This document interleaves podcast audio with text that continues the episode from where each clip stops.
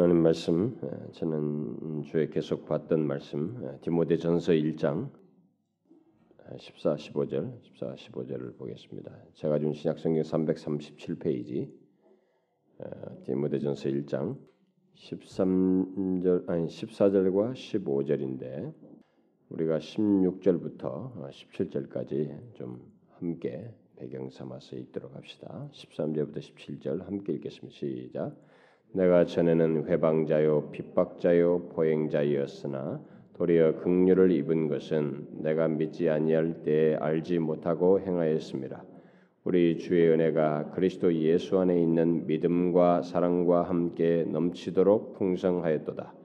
믿보다 모든 사람이 받을 만한 이 말이여 그리스도 예수께서 죄인을 구원하시려고 세상에 임하셨다 하였도다. 죄인 중에 내가 괴순이라. 그러나 내가 긍휼을 입은 까닭은 예수 그리스도께서 내게 먼저 일체 오래 참으심을 보이사 후에 주를 믿어 영생 얻는 자들에게 본이 되게 하려 하심이니라. 만세의 왕 곧 썩지 아니하고 보이지 아니하고 홀로 하나이신 하나님께 존귀와 영광이 세세토록 있어지이다. 아멘. 15절에 믿보다 모든 사람이 받을 만한 이 말이요. 그 앞에 우리 주의 은혜가 넘치도록 풍성하였도다. 믿보다 모든 사람이 받을 만한 이 말이요. 그리스도 예수께서 죄인을 구원하시려고 세상에 임하셨다 하였도다. 죄인 중에 내가 괴순이라. 아, 우리가 이 시간에 계속해서 아, 하나님의 은혜에 대해서 살피고 있습니다. 우리를 향한 우리를 죄에서 구원하시는 데 있어서 아, 이 세상의 모든 사람들을 다 구원하는 건 아니죠. 어떤 구원받는 사람들이 있는데 그 구원받는 사람들을 향한 하나님의 그 은혜, 특별한 은혜에 대해서 연속적으로 살피고 있습니다. 지난 시간은 하나님의 그 용서하시는 은혜 또는 죄 사함의 은혜에 대해서 제가 아, 일부를 살폈습니다. 이 본문을 좀 13절부터 17절까지 개관적으로 같이 설명을 먼저 배경적으로 하면서 하나님의 용서하시는 은혜가 어떤 것인지 살폈습니다. 특별히 사도 바울이 이걸 쓸 때는 자기가 그 로마의 감옥에 있을 때인데 그 인생 말년이 되었음에도 불구하고 그 용서의 은혜만 생각하면 놀랍고 어, 감사하여 감격했던 그 모습을 통해서 지금 기록상에서도 그게 드러나는데 그것을 통해서 그 죄 용서의 은혜가 아무리 세월이 이게 지나도 그 지워질 수 없는 은혜라고 하는 사실을 우리가 이렇게 상기해 보았습니다. 예수 믿는 사람들 중에 오랜 신자들을 보게 되면 음, 교회 다니지 좀 오랜 사람들을 보게 되면 종종 하나님께서 나의 죄를 용서하셨다. 하나님께서 나의 죄를 용서하셨다. 이 말이 너무 상투적이에요. 그리고 너무 이게 정말 그것이 얼마나 엄청난 것인지를 너무 가볍게 얘기해요. 마치 그냥 하나의 전제처럼 여길 뿐이지 인생 말년에 돼도 이게 세월이 흘러도 참 이 바울이 그걸 생각하면 마음에 감동이 되어서 하나님께 막 감탄 속에서 영광을 돌리게 되는 이런 지속적인 은혜에 대한 인식과 그 감동 또 어쩌면은 그 은혜 안에서 누리는 모습 그런 삶이 참 없지요 우리들에게. 그것은 하나님의 은혜를 너무 비상적으로 알기 때문일 것입니다. 우리들이 하나님께서 죄를 용서하신 용서의 은혜가 얼마나 엄청난 것인지를 비상적으로. 그래서 제가 피상적으로 알지 않, 그 않고 그 생생하게 경험했던 그 다윗의 인구조사로 인한 그 용서받은 자의 행복에 대해서 말한 그 상황을 제가 지난주에 얘기한 것입니다. 하나님께서 죄를 하나라도 이게 카운트했을 때 그 죄의 무게가 얼마나 엄청난 것이었는지 그가 경험하는 가운데서 시편 32편을 고백했던 것. 그런데 갑자기 하나님께서 카운트하는 걸 딱 스톱하셨을 때 재앙을 내리는 천사를 스톱시켰을 때 그때 그 용서받은 자의 기쁨, 그 행복이 얼마나 이루 말할 수 없는 것인지를 생생하게 경험하는 그래서 그 고백을 했던 것을 어, 제가 인용을 했던 것입니다. 우리는 그런 것을 이렇게 좀 생생하게 좀 알 필요가 있어요. 너무 이런 걸 전제적으로만 알고 인식상으로서만 알기 때문에 사람들이 참 그걸 몰라요. 믿음의 눈으로 우리가 정말 내게 그리스도의 그 십자가 안에서 있게 된 이 용서의 은혜의 엄청난 것을 좀 생생하게 우리가 이 정말 세월이 지나도 나를 감동케 하는 내용이라고 하는 것을 알고 살아야죠. 그 은혜 안에서 정말 살아야 됩니다. 그런데 바울이 이제 그렇게 감동을 할 수 있었던 것은 자신의 삶을 돌아볼 때 자기가 회방자이고 막 그렇게 포악자였단 말이죠. 그래서 자기를 죄인 중에 개수다. 모든 죄인 중에 가장 앞자리에 놓아야 할 죄인이다. 이게 뭐 단순 겸손의 표현이 아니고 실제로 교회가 처음 생겨난 거 마치 유아 살인과 같은 그런 행동을 했던 자신을 놓고 보면서 그렇게 말했던 걸 볼 때 우리 자신도 잘 보면 되거든요. 우리가 지난 날을 보게 되면 뭐가 다른 사람과 다를 바 없어요. 세상 사람보다 낫다고 하는 것이 하나도 없어요. 제가 현재 목사로서도 볼 때도 제 자신의 이 목사로서의 성향과 이것만 보아도 목사이지만은 인간의 제 자신 하나의 이 본성만 보아도 지금 예수 믿지 않는 사람과 크게 다를 바 없어요. 그 본성 자체만 놓고 보면 하나님께서 용서하셨다는 이것이 가치가 있을 뿐이지 내 자신 안에서만큼의 가지고 있는 이 본성과 이런 것 가지고는 독특하다고 할 수 없어요. 그들과 다르다고 볼 수가 없습니다. 바로 그런 것을 이 바울이 본 것이에요. 보니까 용서의 은혜는 세월이 지나도 자기에게 날마다 새로웠던 것입니다. 감동이 됐던 것이죠. 자, 그런데 바로 그 용서의 은혜를 그렇게 지금까지 지난, 지난 시간에 살폈는데 거기에 우리가 한 가지 덧붙여서 꼭 연관지어서 어, 연속적으로 살펴야 할 내용이 있습니다. 내용이 길어서 제가 지난주에 다 못했다고 했는데 그것은 어떤 사람들이 이 죄 용서의 은혜를 받고 경험하게 되는가라는 거예요. 용서의 은혜는 이렇게 하나님께서 의롭다고 여기신 것은 우리 쪽에서 어떤 것을 하지 않은 편에서 하나님 편에서 우리에 대한 시각이 바뀌시고 예수 그리스도의 죄 사함의 이 십자가의 죽으심에서 죄를 그에게 얹히셔서 다 담당하시고 우리 의를 입히시는 하나님 편에서 행동이 있어요. 그러니까 그것을 우리가 경험적으로 확인하는 데는 힘들어요. 그건 안, 아닌 것입니다. 의롭다함을 여기신 것은 우리가 경험적으로 확인하는 것이 아니에요. 그래서 이게 구원의 이 순서를 얘기할 때는 하나님께서 선택하시고 뭐 부르시고 뭐 의롭다 아니 의롭다 하시고 부르시고 뭐 이렇게 쭉 가는 과정 속에서 이런 내용이 우리 가운데 시간상으로도 꼭 시간상의 것은 아니지만 어떤 것은 시간적인으로 우리가 경험을 하는 것입니다. 시간 우리가 경험 차원에서 보면은 한참 이런 것들은 다 하나님 편에서 한 것이지만은 후발적으로 우리가 확인하게 되고 깨닫게 되고 경험을 하게 돼요. 그런데 의롭다면 얻었는데 그래서 그런 것들을 뒤에서 구체적으로 어떻게 경험하느냐 이죠. 그런 것들을 어떻게 우리가 은혜를 내가 개인적으로 확인하고 받게 되느냐라고 했을 때 그것은 부르심이 있음으로써 부르심을 구체적으로 이제 확인하는 것 속에서 있게 되고 그 부르심 속에서 하나님께서 말씀을 통해서 뭐 부르시고 이렇게 그러죠. 예, 부르실 때 부르신 것을 통해서 하게 되고 특별히 그런 과정 속에서 이 죄를 용서하셨다고 하는 이 죄 용서의 은혜에 대한 깨달음 속에서 있는 거예요.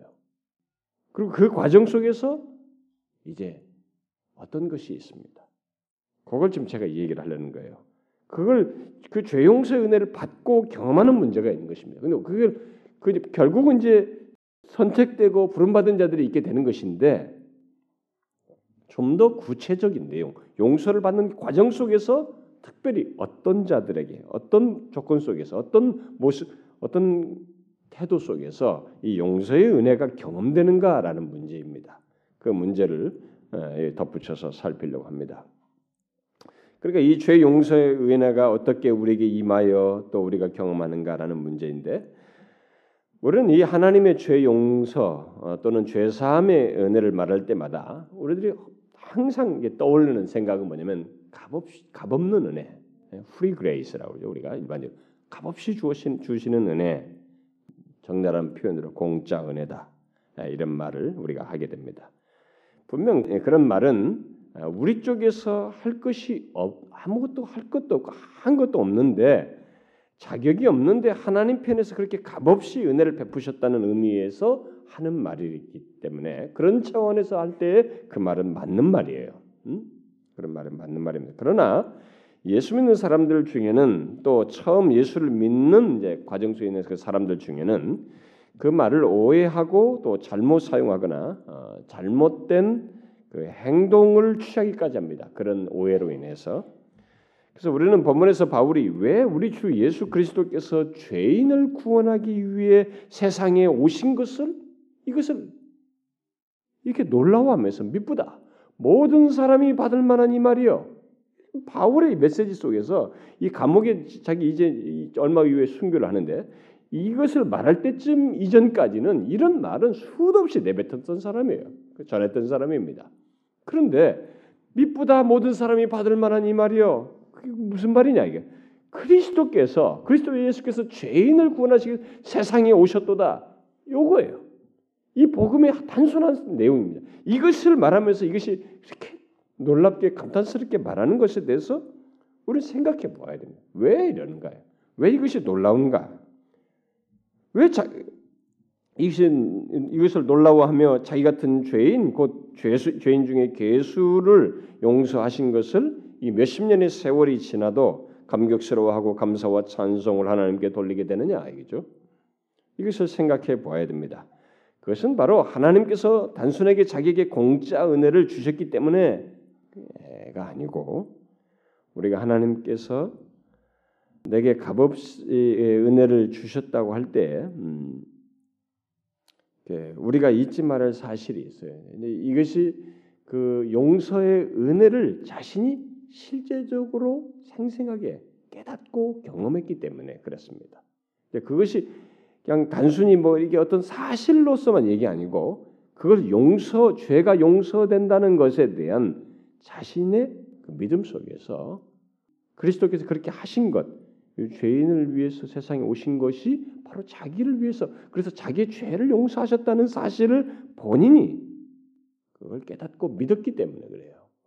그래서 이제 우리가 이 예, 하나님께서 그 이 값없이 은혜를 주셨다라고 이런 말을 할 때 우리가 꼭 이 단어와 함 이것을 이해하는 데서 두 가지 사실을 꼭 생각을 해야 됩니다. 잊지 말할 두 가지 사실이 있어요.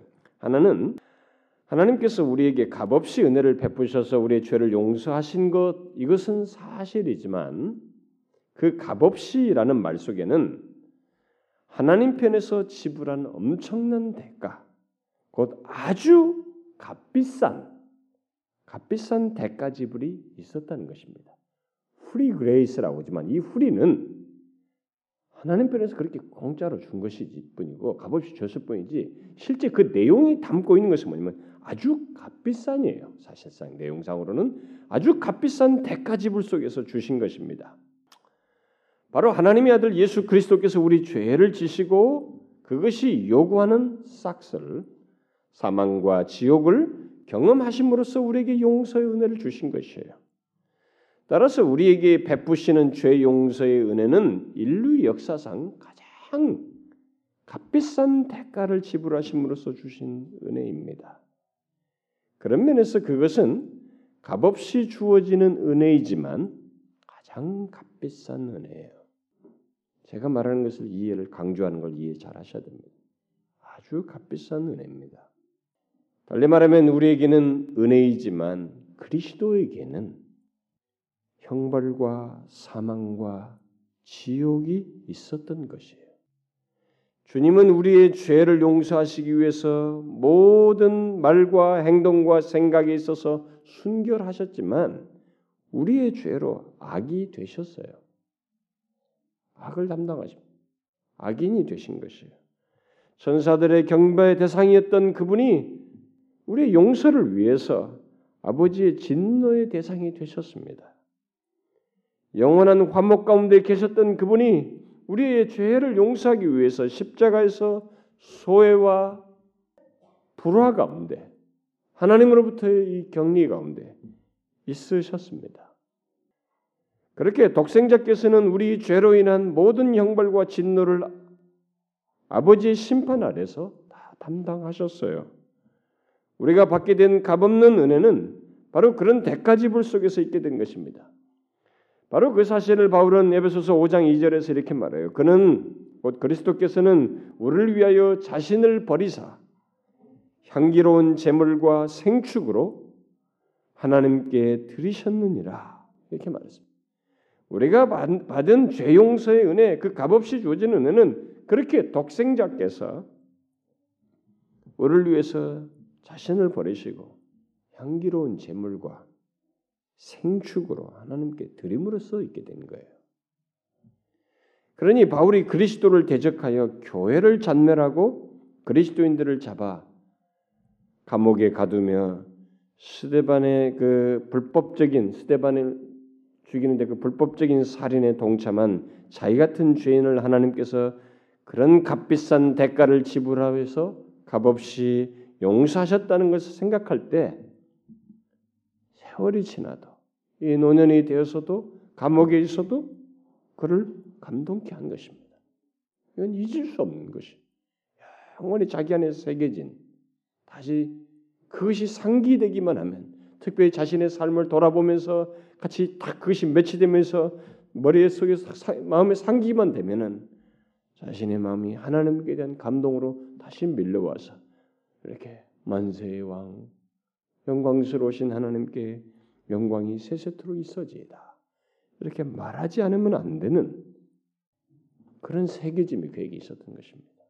언제 생각해도 그 은혜는 크고 넘쳤던 것이죠. 자, 이 사실을 우리가 한 가지를 알아야 되고 또 이제부터 생각할 또 다른 한 가지 중요한 사실입니다.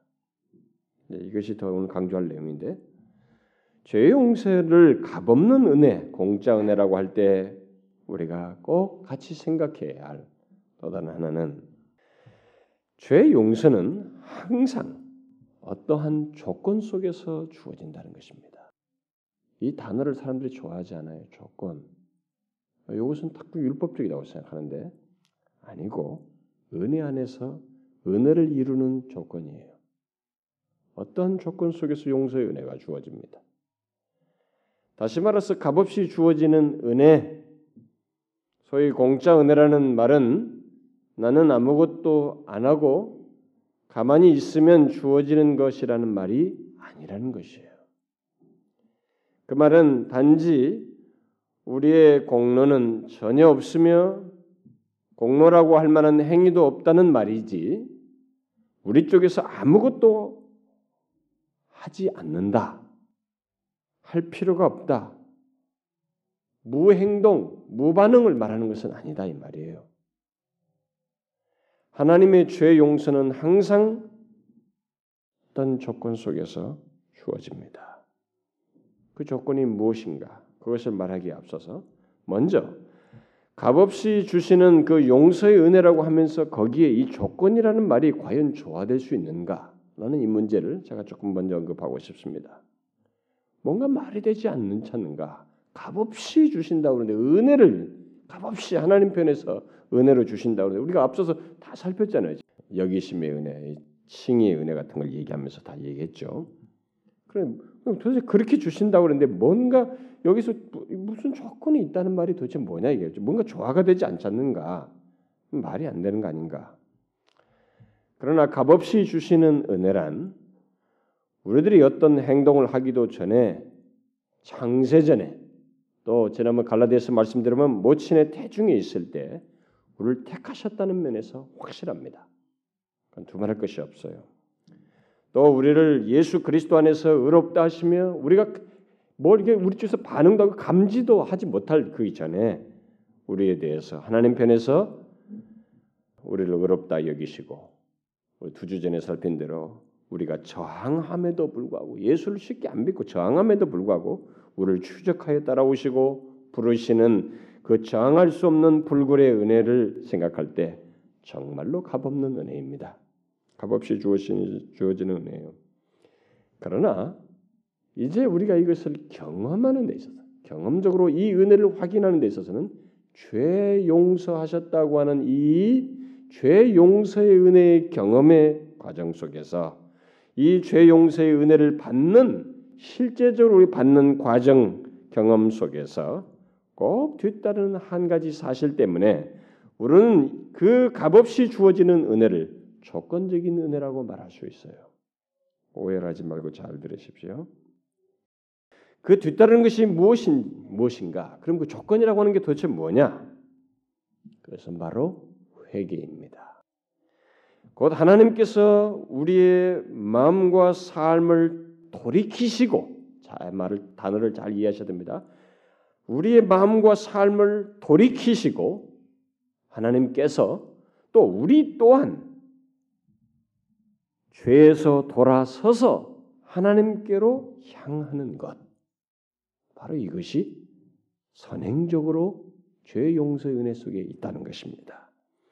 물론 그것조차도 제가 지금 잘 들으라고 하면서 말했다시피 하나님께서 능력으로 행하는 것이요 돌이키게 하는 그 내용 속에서 있는 것이기 때문에 그래서 하나님의 선물이라고 말할 수 있어요. 하나님의 선물이라는 면에서 엄격하게 말하면 죄 용서의 은혜가 회개의 조건 속에서 주어지는 은혜이긴 하지만 이것조차도 하나님의 은혜. 그래서 회개조차도 회개의 은혜라고 말을 쓸 수 있습니다.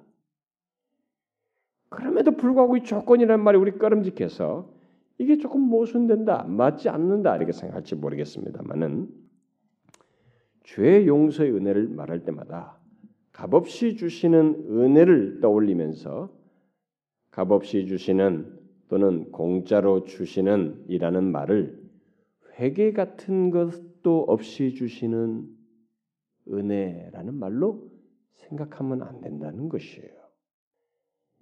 회개의 반응 같은 것 없이 죄 용서의 은혜를 받고 경험하는 것으로 생각해서는 안 된다는 것입니다. 은혜주의자들은 죄 용서의 은혜를 말하면서 회개를 뺍니다. 그리고 이것을 싹 지나가요. 아주 가볍게 그렇게 중요한 부분으로 다루지 않습니다.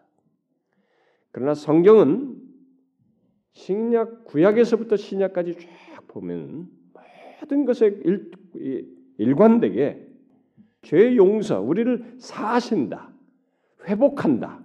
하나님께서 다시 그들, 그들의 죄를 그렇게 많이 있음에도 불구하고 그걸 다 덮어버리시고 다시 관계를 회복하시고 다시 기회를 주시고 돌아오게 하시고 뭐 어떻게 이렇게 하시는 은혜를 주시는 이런 모든 죄 용서의 은혜, 죄에서 회복시키시는 그 은혜의 문, 회복시키는 문제를 말할 때마다 꼭 회개 문제를 말씀하십니다.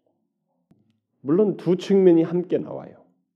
예를 들면 성경을 인용하면 예레미야서 15장에서 말한 것처럼 네가 만일 돌아오면 내가 너를 다시 이끌어서 내 앞에 세울 것이며 라고 이렇게 말을 합니다. 그래서 우리가 돌아가는 것을 죄 용서와 함께 말하고 있어요.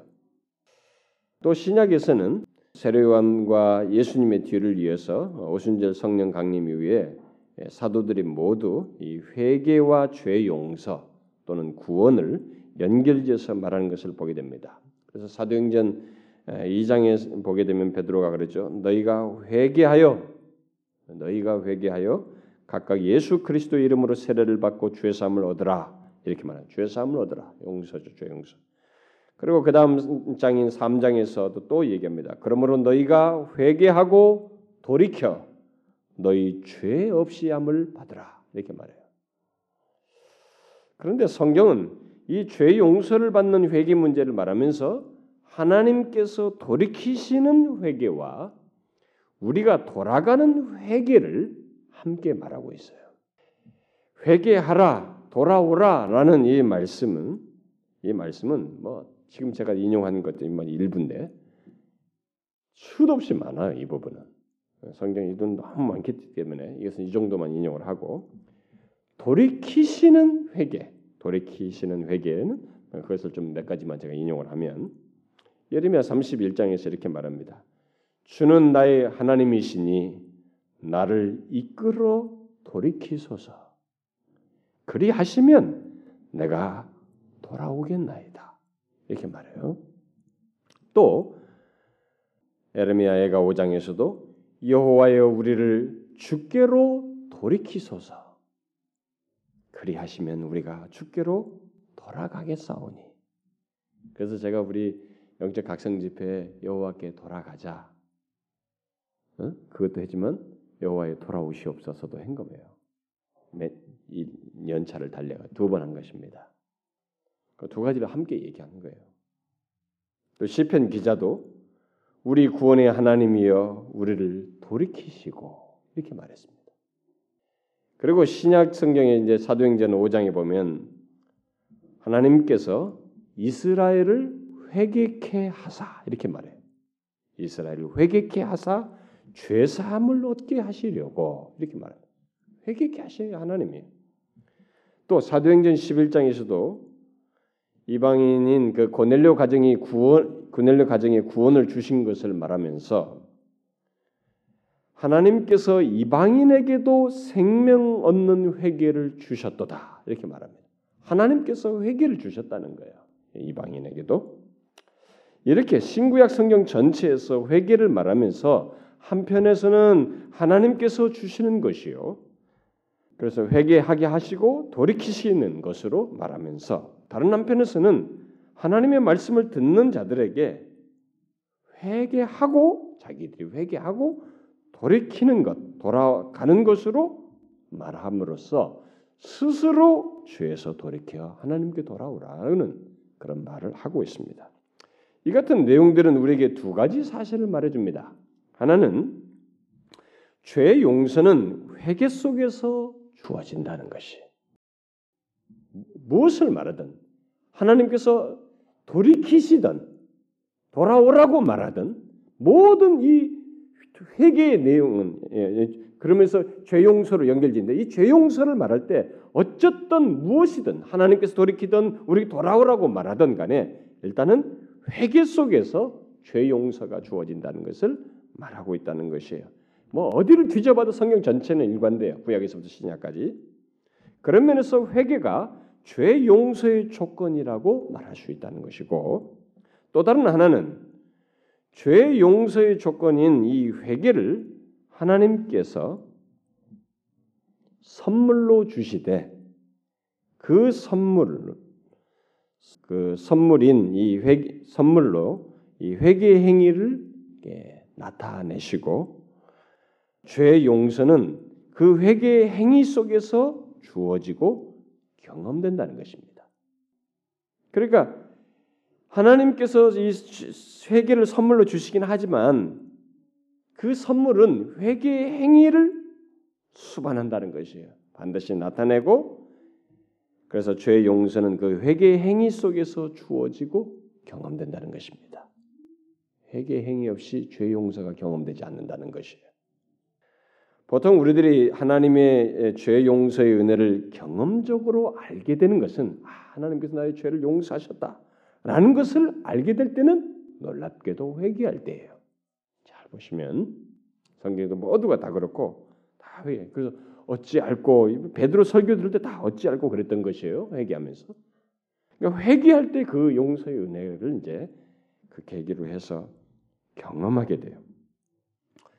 그래서 이죄 어, 용서 그러니까 그죄 어, 용서의 은혜는 결국 회개하는 일에 같이 회개하는 일 속에서 있기 때문에 회개 또한 사실상은 하나님의 은혜라고 할 수 있어요. 앞에서 분명히 그래서 회개조차도 회개의 은혜다 이렇게 말할 수 있습니다. 먼저 선행적으로 하나님께서 은혜를 주시니까요. 회개도 선물의 여소였으니까. 근데 중요한 것은 그것만 말하면 안 된다는 것이에요. 그것만 말하면 안 된다는 것입니다. 제가 지금 말하는 것은 너무 치우쳐 있기 때문에 그래요. 이 부분에 있어서. 그리고 여러분들도 치우친 쪽을 더 선호합니다. 인간은 본성이 그 견해를 우리가 많이 습득하기 때문에 그래요. 어쨌든 하나님의 용서의 은혜를 입는 자는 모두 회개를 하게 됩니다. 반드시. 따라서 회개 없이는 죄 용서의 은혜도 없어요. 그리고 하나님과 화목하게 되는 경험도 하지 못합니다. 그래서 바울은 사도행전 20장에서 20장에서 유대인과 헬라인들에게 곧 모든 사람들에게 하나님께 대한 회개와 우리 주 예수 그리스도께 대한 믿음을 증가했다 이렇게 말하고 있습니다. 그러니까 모든 사람에게 어디를 가든 하나님께 대한 회개와 예수 그리스도께 대한 믿음을 전했던 것입니다. 이 회개를 꼭 전했어요. 이런 면에서 회개는 하나님과 깨어진 관계를 회복하는 구원을 위해 꼭 선행적으로 있어야 하는 조건이에요. 결국 회개와 죄 용서와 하나님과의 화해는 분리될 수 없는 것입니다. 항상 함께 가는 것이 그 중에 어느 것 하나 하나라도 빠지면 안 돼요. 빠지고는 나, 다른 것들이 있지 않습니다. 회개, 죄 용서, 그다음에 화해, 하나님과의 화목. 이것은 연결되어 있어요. 분리되지 않습니다. 그래서 이 세 가지를 굳이 경험적인 순서로 말하자면은 먼저 회개, 죄 용서, 하나님과의 화해, 화목 이렇게 순서상으로 있습니다. 이런 사실을 생각하게 될 때 하나님의 죄 용서를 무조건적이다라고 말하는 것은 성경을 조금밖에 모르는 것이에요. unconditional이라는 말, 무조건적인 죄 용서의 은혜를 말하면서 무조건적인 은혜다 이렇게 말하는 것은 조금 아는 것입니다. 성경을 일부만 알고 말하는 것입니다. 이런 말이 이런 식의 주장을 하면서 생각하는 것이 마치 대단히 성경을 많이 알고 있고 은혜를 깊이 아는 것처럼 생각하지만 오히려 정반대예요. 더욱 정확히 말하면 그것은 죄 용서에 대한 낮은 수준의 이해라고 할 수 있습니다. 마치 세상에서는 조금 드문 일이지만 세상 사람들 중에 조금 막 너무 어려운데 도저히 이해할 수 없을 것 같은 그런 용서를 하는 사람들이 있거든요. 어떤 사람들을 자기의 원수 같은 사람이라든가 해를 끼친 사람들을 용서하는 것인데 그런 사람들이 보통 그런 공개적으로 용서하는 것 그 수준이에요. 그 수준 정도로 되는 것입니다. 그러니까 무조건적인 용서라는 말을 그런 사람들의 예화를 쓰면서 이 성경에서 말한 죄 용서, 하나님의 죄 용서가 마치 그런 맥락의 죄 용서인 것처럼 말하는데 그게 굉장히 숭고하고 성경적이고 높은 수준의 용서를 말한 것 같지만 오히려 정반대예요. 낮은 수준의 용서입니다. 보통 이런 일이 벌어지죠. 어떤 사람들이 세상에 보게 되면 어떤 사람들이 뭐뭐 뭐, 뭐 교통사고를 일으켰거나 무슨 가족을 상하게 했거나 뭐 총기 난살 사건이 뭐 이런 것일 때 어, 힘든 과정을 지난 다음에 이제 나는 그 사람을 용서했어요. 이제 나는 그 어떤 태도를 취하든지 상관없이 용서할 수 있어요. 이렇게 말합니다. 하나님의 죄 용서를 unconditional grace라고 하면서 무조건적인 은혜라고 말하는 것은 이 수준을 말하는 것입니다. 세상 사람들이 흔히 말하는 것처럼 나는 그가 뭐라고 말하든 이제 용서할 수 있어요. 보통 선교단체에서 이런 거 죄용서 문제를 얘기할 때 이런 식으로 많이 양육해요. 훈련시킵니다. 그런 말을 마치 뭐, 뭐 우리가 아, 뭐 어떤 부모가 자식에게 하든 아, 자식이 부모에게 하든 또 부부 사이에서 나는 이제 당신을 용서할 수 있어요. 또 형제 사이에서 하든지 또 친구들 사이에서 하든지 그것은 주, 로 자신이 힘들지만 용서하기로 했으며 사랑하려고 노력함으로써 용서하게 되었습니다. 라는 네, 그런 내용이에요. 그러면서 그게 자기 쪽에서 무조건적으로 용서하는 것이다. 이렇게 보통 말을 합니다. 그래서 얼마 전에 여러분 예, 우리나라의 그 한국 사람이 미국에서 총기 난사했죠. 버지니아 공대에서. 네, 그때 막 예를 들어서 어, 떤 죽임당한 그 학생을 자녀를 둔 어, 부모가 아, 뭐 또는 형제나 친구가 뭐 오랜 슬픔 뒤에 고통을 딛고 예, 그 한국 학생의 문제와 나름대로의 고통을 이해한답시고 그냥 수용하면서 사랑으로 받아들이면서 이제 나는 그를 용서할 수 있어요. 공개적으로 그들이 얘기한단 말이죠. 이해하고 그를 수용하고 이제 사랑으로 받아들일 수 있어요. 나는 이제 그를 정말로 용서할 수 있습니다. 용서합니다. 아, 이게 이제 무조건적인 용서의 사례예요. 근데 이게 성경이 말한 죄 용서가 아닙니다. 그건 정말 낮은 수준의 용서예요. 무조건적인 용서라고 하면서 그런 걸 이해하는데 그건 낮은 수준입니다. 또 예수 믿는 사람들 중에도 하나님께서 우리를 무조건적으로 용서하셨다는 말을 하면서 어, 자기를 해한 자, 뭐 상하게 한 자, 뭐 어떤 대적자든 뭐 어떤 믿고 어떤 뭐막 자기 막 손실을 입혔던 이런 어떤 사람들 사기치고 뭐 어쨌든 간에 뭐 그런 그런 사람들의 어떤 반응이나 태도에 개의치 않고 그를 용서한다라는 이런 말을 합니다. 그 무조건적인 하나님을 따라서 무조건 용서를 하는 것이다. 에? 이렇게 하면서 또 선교단체에서 훈련도 시키고 하라고 시키죠. 치유 상담할 때도 그게 굉장히 숭고한 성경적인 용서의 그 이것으로 이게 사람들이 이해를 해요.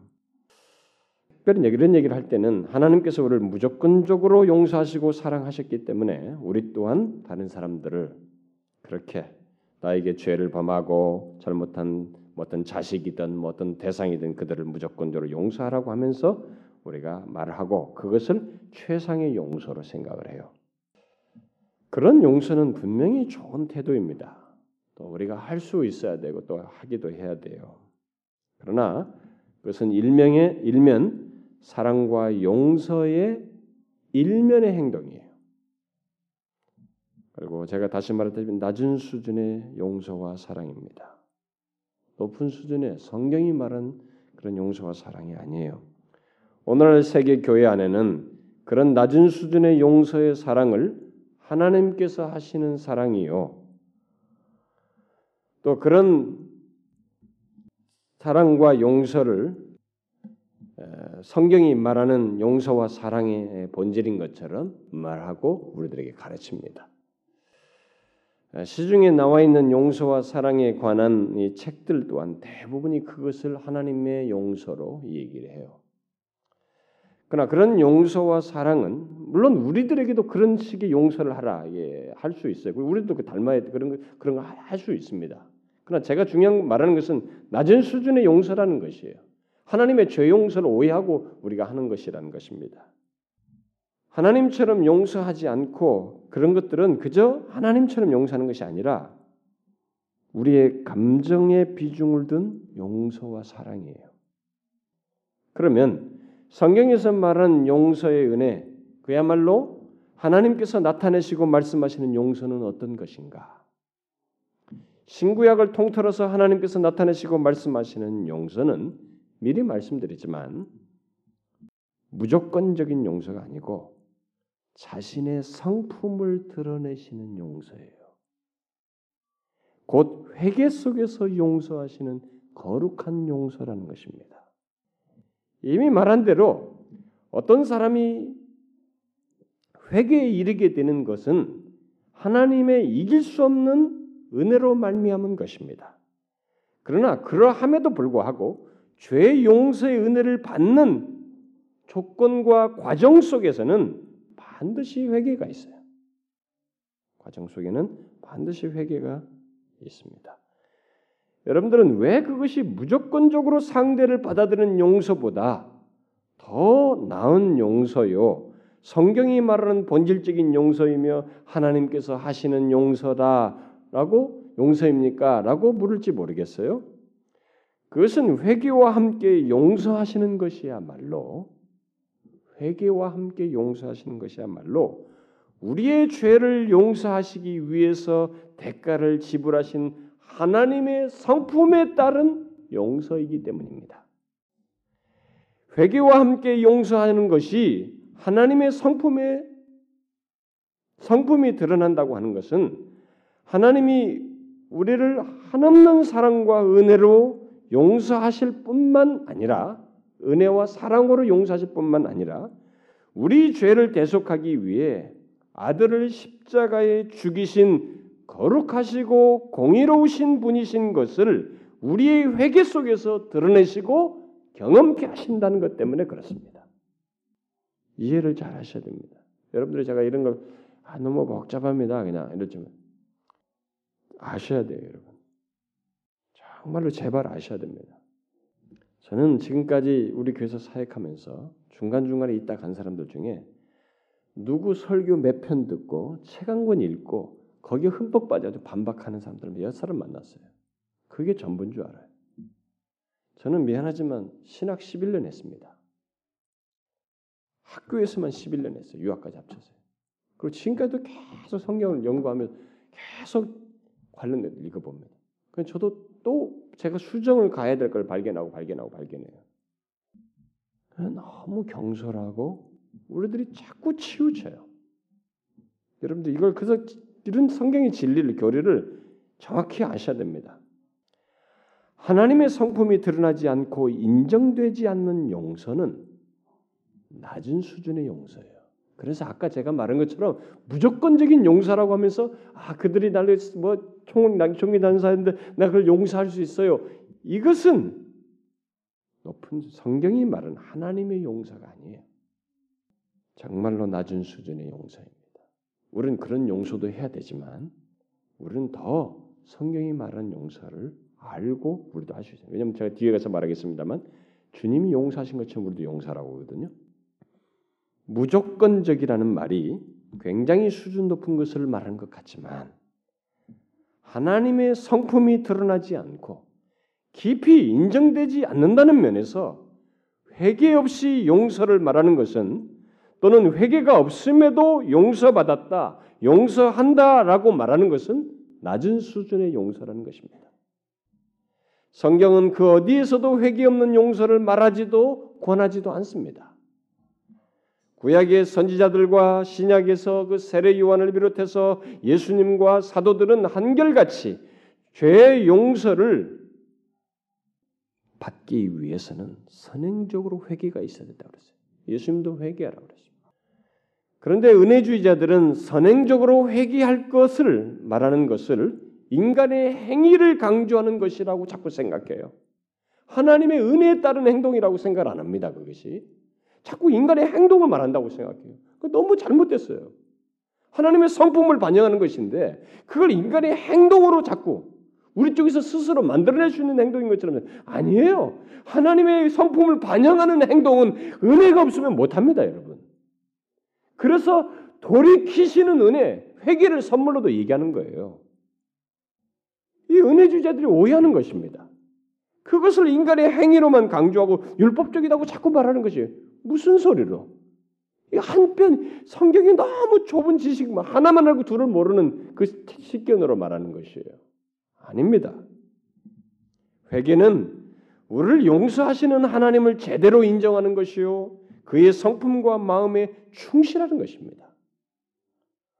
그래서 누구든지 회개할 때 그는 자기 같은 죄인을 용서하시는 하나님의 은혜와 사랑에도 놀라지만 자신의 죄악됨에도 놀라면서 아파하고 슬퍼하는 회개를 하는 것입니다.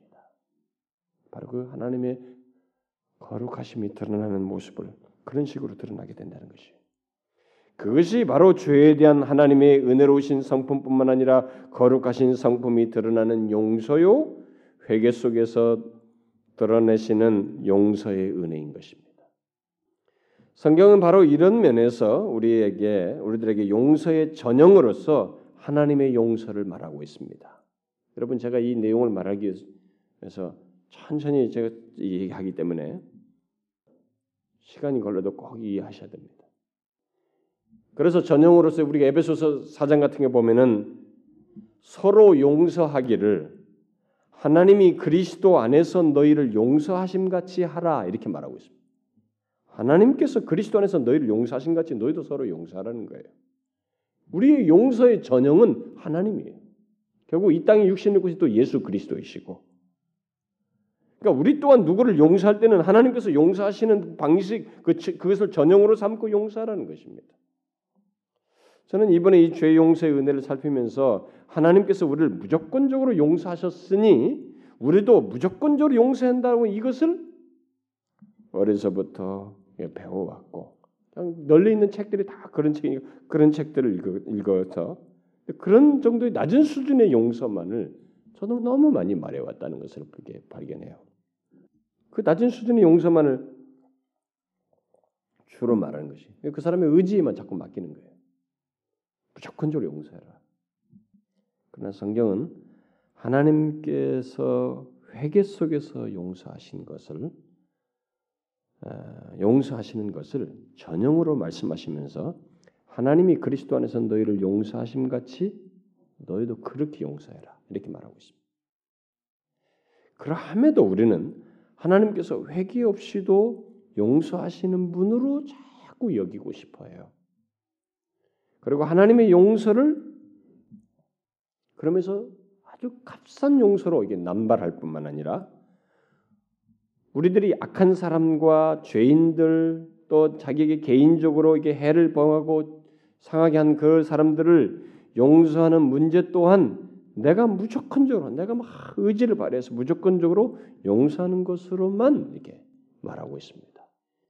저는 지금까지 이 목사가 돼서 지금까지 살아오기까지 용서에 대한 모든 해석이 이쪽에서만 이런 차원에서만 거의 주어졌던 걸 봤어요. 설교, 테이프이며 책들이며 내가 어려서부터 그렇게 배워왔고 그러니까 배워왔으니까 저도 막 당연히 그렇게만 해왔어요. 그래서 예수 믿는 사람들은 모두 다 그러해야 한다는 그 부담 속에서 무조건 무조건적으로 용서를 하려고 하고 있고 우리는 그렇게 알고 있습니다. 우리들의 가르침이 대부분이 그래요. 그래서 사람들이 이제 그 그런 거 관련된 내용을 읽을 때 뭐 골로새서 3장 같은 말씀에서 누가 누구에 혐의가 있거든. 우리들 사이에서도 마치 누가 누구에 혐의, 혐의 가 있거든. 서로 용납하여 피차 용서하되 주께서 너희를 용서하신 같이 너희도 그리하고라는 말씀을 인용하면서 여기서 서로 용서하라. 하나님께서 너희를 용서하신 것 같이 주께서 너희를 용서하신 같이라는 이 말에서 주께서 너희를 용서하신 같이 라는 이 말을 무조건적인 용서로만 계속 우리에게 반복하고 가르쳐 왔어요. 그런데 이 말씀 또한 주님께서 너희를 용서하신 것 같이라는 이 말은 앞에 제가 예배서 4장 인용한 것과 똑같이 하나님께서 우리를 용서하셨던 그 방식이에요. 회개 속에서 용서하는 것. 바로 그것을 얘기하는 거예요. 그저 용서한다는 이, 이것에만 자꾸 생각을 해요. 용서한다. 용서라는 이 단어만 자꾸 생각하는 거예요. 회개와 자꾸 분리해서 하나님께서 회개 속에서 용서하시는 이것은 분리시켜 버리고 그건 아닙니다. 주께서 용서하실 때는 자기의 성품을 드러내시는 용서를 하셨고 그래서 회개하고 돌아오게 하시는 분이시면서도 돌아오라 회개하라고 말씀하심으로써 그것을 용서에 앞서서 선행적으로 있어야 함을 일관되게 말씀하셨어요. 그리고 회개를 끝까지 거부하는 자는 용서받지 못하고 하나님과 화목하게 되지도 못함을 강조했습니다. 그래서 성경에 보면은 끝까지 그런 자들에 대해서 그걸 얘기해요. 구약에도 보면 용 그, 그것을 상실한 것을 그리고 바리새인들도 끝까지 예수님께서 회개 안 했잖아요. 들었어도. 그래서 마태복음 23장에서 화를 선언하잖아요. 우리가 그게 있어요. 그런 것들은 다 빼버려요. 긍정적이라는 것만 자꾸 얘기하는 거예요. 우리는 여기서 하나님의 자비와 용서를 혼돈하면 안 됩니다. 하나님의 자비와 용서를 막 모호하게 섞어가지고 혼돈하는데 혼돈하면 안 돼요. 하나님은 회개치 않는 자들을 그들의 죄를 따라서 즉시 처리하시는 분은 아니에요. 뭐 회개하지 않는다고 해서 무조건 막 자비도 없이 무조건 다 처리하는 거 그거 아닙니다. 그러나 그들에게도 일반적인 은혜를 베푸시죠. 그러나 그렇게 처리하지 않고 일반적인 은혜를 베푸신다고 해서 회개치 않는 자를 모두 용서하는 것은 아닙니다. 일반적인 은혜의 자비를 베푸시지만 일반은 좀 베푸지만 용서는 분리돼요, 여러분. 이걸 우리가 혼돈하는 것이에요. 하나님은 모든 사람들에게 또 악한 자에게도 일반적인 은혜를 베푸시지만 그들 모두를 죄 용서하는 분은 아니라는 것을 우리가 자꾸 기억지 않습니다. 하나님은 항상 회개를 전제하여서 용서하셔요. 무조건적인 용서를 말하는 것으로 자주 인용되는 말씀이 이제 바로 그 70번씩 7번이라도 용서라는 그 말씀이에요. 어, 예를 들어서 그 베드로가 에, 뭐 하루에 뭐 일곱 번 용서는 이 얘기를 질문을 하니까 예수님께서 아니다. 이런 번씩 일곱 번이라도 용서해라. 그러니까 무한히 끝없이 완전히 용서해라 이렇게 말씀하셨습니다. 그러나 그 말씀은 바로 그 말씀 앞에서 예수님께서 어떤 말씀을 하신 중에서 베드로가 던진 질문에 대한 답이에요. 그러면 베드로의 질문을 야기시켰고 일흔 번씩이라도 일곱 번이라도 용서라는 이 말씀을 하시게 됐던 그 앞선 말씀이 뭐냐? 그걸 우리가 먼저 알아야 됩니다. 그걸 제가 읽어드릴게요. 예수님께서 이런 말씀을 하셨어요. 그 앞서서 바로 내 형제가 죄를 범하거든 가서 너와 그 사람과만 상대하여 권고하라. 만일 들으면 어, 죄를 범했는데 했는데 들으면 형제를 얻을 것이요 만일 듣지 않거든 한두 사람을 데리고 와서 두세 증인의 입으로 말마다 증참케 하라. 만일 그들의 말도 듣지 않거든 교회의 말하고 교회 말도 듣지 않거든 이방인과 세리같이 여기라. 진실로 너희에게 이르니 무엇이든지 너희가 땅에서 매면 하늘에서도 매일 것이요 무엇이니 땅에서 풀면 하늘에서도 풀리리라. 그러고 나서 베드로 질문하고 번 일곱 번씩 용서해라 이렇게 말한 것이에요. 그렇다면 번이라도 일곱 번씩이라도 용서하라고 하면서 끝까지 결국 끝까지 용서라는 이 말씀은 어떤 배경 속에 사신 거예요? 회개라는 전제 속에 사신 것입니다. 회개를 전제로 한 용서를 말씀하신 것이에요. 이 사실을 예수님은 누가복음 17장에서 달리 말씀하시면서 잘 정리해서 요약적으로 또 말씀하셨어요. 너희는 스스로 조심하라. 만일 내 형제가 죄를 범하거든 경계하고 회개하거든 용서하라. 만일 하루 일곱 번이라도 내게 죄를 얻고 일곱 번 내게 돌아와 내가 회개하노라 하거든 너는 용서하라. 그렇게 말하고 있습니다. 어떻게 하라고요? 우리의 용서에 있어서 용서에 있어서도 용서 앞에 회개가 선행적으로 있어야 한다는 것입니다. 그러나 내게 죄를 얼마나 많이 범하느냐 이것은 개의치 말아야 된다는 거예요. 하루에 일곱 번이라도 죄를 범해도 회개하면 계속 용서하고 용서한 것 뒤로는 뒤끝이 없어야 된다. 영원히 끝까지 용서해야 돼. 이것이 바로 하나님께서 우리를 용서하시는 전형에 따른 용서예요. 많은 사람들이 은혜와 용서를 혼돈하여 혼돈하여서 회개 없는 용서를 은혜로 생각하지만 성경 그 어디에도 그런 것을 말하고 있지 않습니다. 오히려 하나님의 용서의 은혜는 그 은혜를 알고 인정하는 회개, 하나님의 성품을 인정하는 회개 속에서 있는 것임을 분명히 말하고 있습니다. 그리고 화해, 화목은 그런 회개가 있는 용서 이후에 있음을 말하고 있습니다. 결국 회개가 있을 때 용서도 있고 그 다음에 화해하는 일도 있다는 것이에요. 화목이 있게 된다는 것입니다. 이런 면에서 하나님의 용서의 은혜 속에서 회개는 아주 중요한 요소인 것입니다. 일단 회, 그리고 일단 회개할 때 하나님은 즉각적으로 완전히 용서하시는 분이신 것을 드러내십니다. 그것이 바로 하나님의 용서의 은혜예요. 동의서에서 뭔것 같이 영원히 기억지도 않으시는 완전한 용서를 하시는 것입니다. 여러분 탕자의 얘기를 잘 보십시오. 탕자가 아버지께 돌아오죠. 아버지는 그에게 더 이상 묻지 않습니다. 아버지께 죄가 그렇게 와 탕진 다 했음에도 불구하고 뭐그 탕진하면서 얼마나 많은 죄를 지었겠어요. 그런데 다 탕진하고 딱 아버지께 돌아왔을 때 아버지는 너 그동안 가지고 도대체 뭐했냐? 안 물었어요. 바로 품었습니다. 즉각적으로 그리고 영원히 용서했어요. 그리고 자신과 화목된 관계, 그 영광스러운 복된 삶으로 바로 받아줬습니다. 이것은 우리가 우리의 용서 행위에도 그대로 적용돼야 할 전형의 전형으로서 성경이 말하고 있는 것입니다.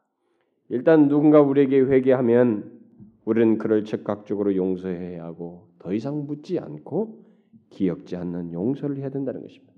기억지 않으려고. 문제시하지 않는 용서를 해야 된다는 것입니다. 그리고 더 나아가서 그와 화목된 관계를 가져야 한다는 것입니다. 설사 하루에 일곱 번 내게 잘못하고 돌아와서 일곱 번 회개한다고 해도 용서해야 돼. 우리는 막 하루 일곱 번 하면 야 간도 쓸개도 없냐? 뭐 이렇게 하면서 막다 그 용서는 그냥 더 건드린다고요. 그 마음을 건드리고 마음 그렇게 한 그렇게 하지 말라는 거예요. 그렇게 내치지 말고 하나님께서 회개하는 나를 나 같은 사람을 억만 죄악을 지은 나를 즉각적으로 완전히 용서하셨듯이 우리도 즉각적으로 더 이상 문제 삼지 말고 용서하고 화해해야 된다는 것입니다. 화해 용서해놓고 당신 옛날에 막 또 그러지 또 꺼내고 그러지 말라는 것이에요. 주님을 따라서 용서하는 것이 아니라는 것입니다. 그러면 마지막 질문이 하나 있을 거예요. 여러분의 설교를 들으면서 생각이 나겠습니다. 그러면 회개치 않는 자에게 어떻게 하라는 말입니까? 잘못해놓고 회개치 않는 사람은 어떻게 하란 말입니까? 아, 지금까지 들은 듣면 참 명쾌하군요. 알았습니다, 이제. 그러면 저 인간이 회개할 때까지는 그러면 내가 용서하지 않아도 된다는 얘기인데 자, 알았습니다. 저는 저 인간이 어떻게 하는가 한번 지금부터 지켜보죠. 회개치 않고 잘 되는가 한번 보겠습니다. 그렇게 하라는 말이겠어요? 아니에요, 여러분. 우리는 이 부분에 있어서도 회개치 않는 자에 대해서도 하나님이 하셨던 것, 곧 예수님께서 하셨던 것을 우리가 배워야 됩니다. 그가 용서하셨던 것처럼 하라고 그랬으니까 이것 또한 우리가 따라가야 돼요. 주님은 특별히 많은 걸 설명하셨지만 일단 두 가지만 얘기하겠습니다.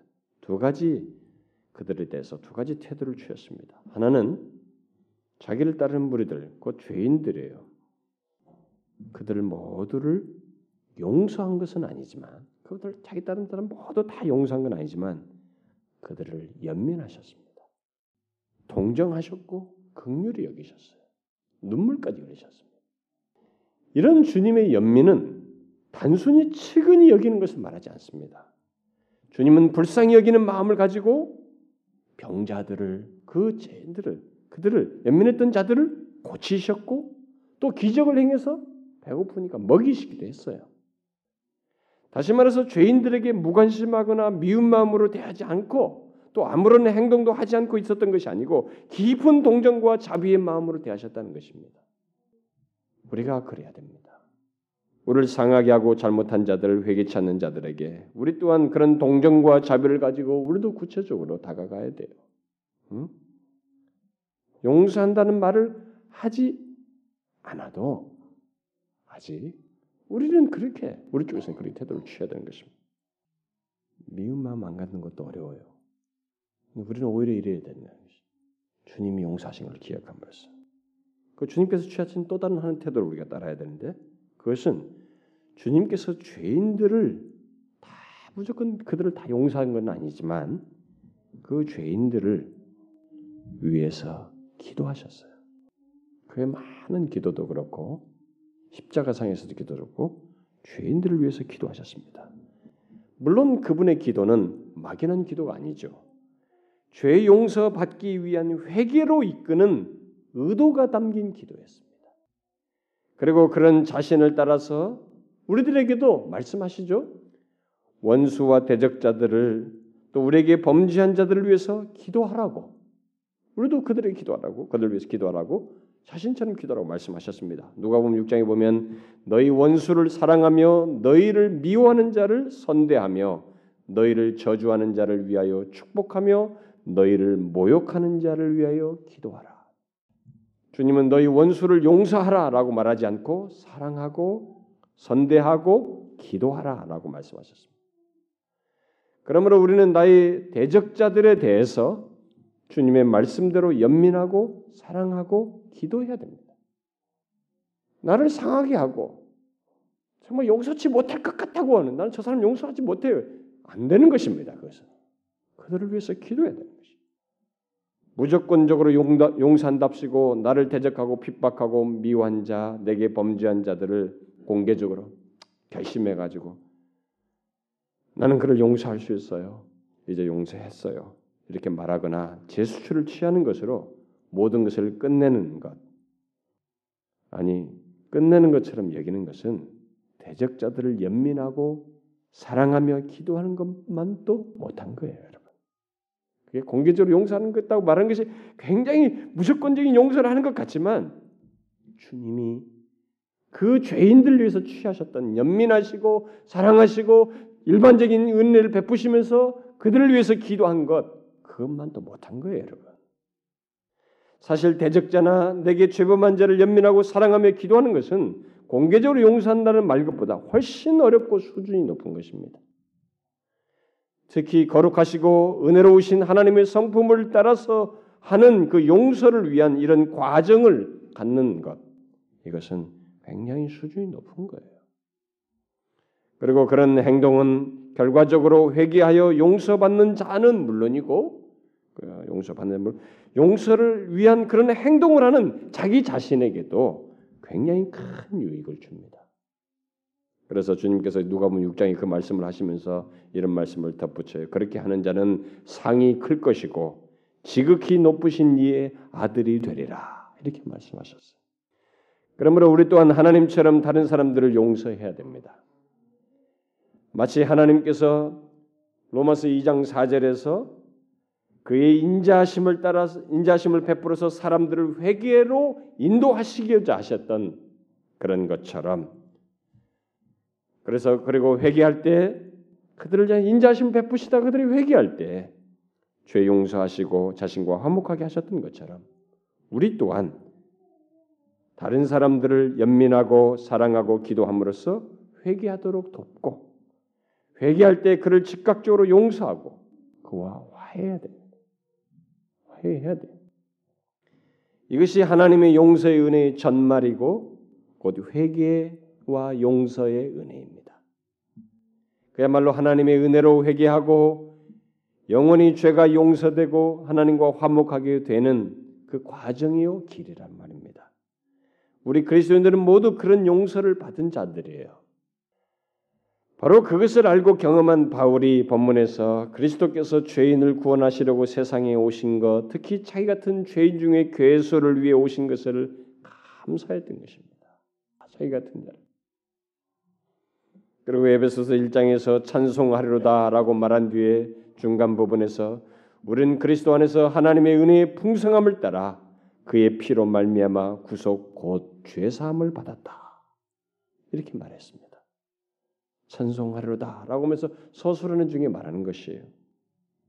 그렇습니다. 우리는 그렇게 죄 사함, 어, 죄 용서를 받았어요. 그것은 언제 생각해도 그래서 이 사실은 언제 생각해도 우리에게 감동과 위로와 기쁨을 줍니다.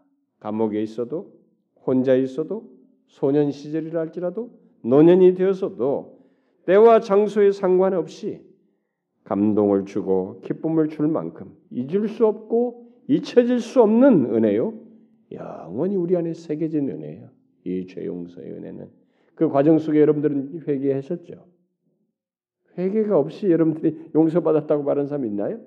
아마 없을 거예요. 그렇다면 또 있다면 그 사람은 그걸 못 누릴 거예요. 이 죄 용서의 은혜가 얼마나 큰지 자기에게 못 누릴 것입니다. 여러분 우리는 이 죄 용서의 은혜 안에서 지금 살고 있습니다. 그 용서의 은혜를 입은 자로서 이렇게 주님을 믿고 있는 것이에요. 그러니 여기서 한 걸음 더 나아가서 우리를 용서하신 그 하나님의 용서를 따라 우리도 다른 사람들을 용서해야 됩니다. 10년 전에 용서하고 또 1년 전에 용서하고 몇 달 전에 용서하고 그 다음에 또 저 사람이 나한테 잘못했으니 저 인간을 또 어떻게 용서해? 이렇게 하면 안 되는 것이. 또 잘못이 있어도 또 용서해야 됩니다. 만약 그 사람이 회개한다라고 말을 했을 때 용서해야 됩니다. 회개치 않으면 그 사람을 위해서 적대 감정과 미운 감정으로 될 것이 아니고 연민하고 그를 위해서 기도할 수 있어야 됩니다. 그리고 혹시 다른 사람들에게 다른 사람들에게 악한 말로 상처를 주고 아프게 하고 죄를 범하고 나쁘게 하는 그런 관계를 가지고 있으면 그 사람은 속히 가서 회개해야 됩니다. 1년 전에 하고 자존심 상하고 또 어떻게 해? 또 해야 돼. 하루 일곱 번이라도 할 수 있어야 됩니다. 그렇게 함으로써 용서를 받고 화목된 관계를 가져야 돼요. 여기서 불, 용서받지 못하고 이렇게 그 죄악 가운데 있는 것은 우리에게 말할 수 없는 불편함을 줘요. 그렇게 할 수 있어야 됩니다. 저는 여러분 연초에 우리가 회개 시간 같은 거 갖고 나서 그 뒤로도 여러분들은 또 다시 실패하고 관계가 또 화목하다니만 또 얽히고 다투고 뭐 이런 문제가 여러분들 사이에 있죠. 속히 회개하고 용서하고 화목하셔야 됩니다. 왜냐하면 그렇게 더러운 우리를 그렇게 변덕스러운 우리를 하나님이 뒤도 안 쳐다보고 기억지 않을 만큼 우리를 용서하셨거든요. 수도 없이 많은 죄, 심지어 지금 짓고 있는 죄, 앞으로도 지을 죄까지도 그는 인내하시면서 용서하시는 분이에요. 그 은혜를 입었으니 우리도 그 은혜를 용서할 것이에요. 무슨 말인지 아시겠습니까? 죄 용서의 은혜 받은 자로서의 삶을 여러분 이렇게 누리세요. 기도합시다. 하나님 아버지, 우리를 완전히 용서해 주신 것 너무 감사합니다. 그 용서의 은혜를 힘입도록 하기 위해서 주의 인자하심을 우리에게 베푸시며 우리에게 다가오셔서 회개의 선물을 주시고 회개케 하시며 또 우리로 하여금 반응할 수 있도록 역사하시는 하나님.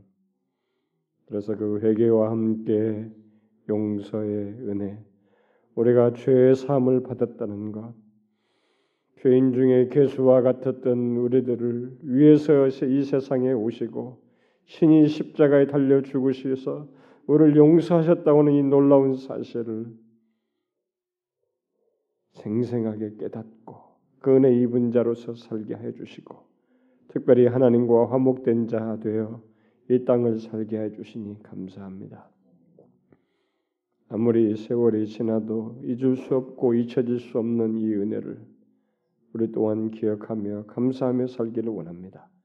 그리고 이 받은 은혜를 따라서 우리도 다른 사람들을 그렇게 용서하는 저희들 되게 하옵소서. 우리 공동체 안에서 그런 용서의 은혜가 넘치게 하여 주옵소서. 예수 그리스도의 이름으로 기도하옵나이다.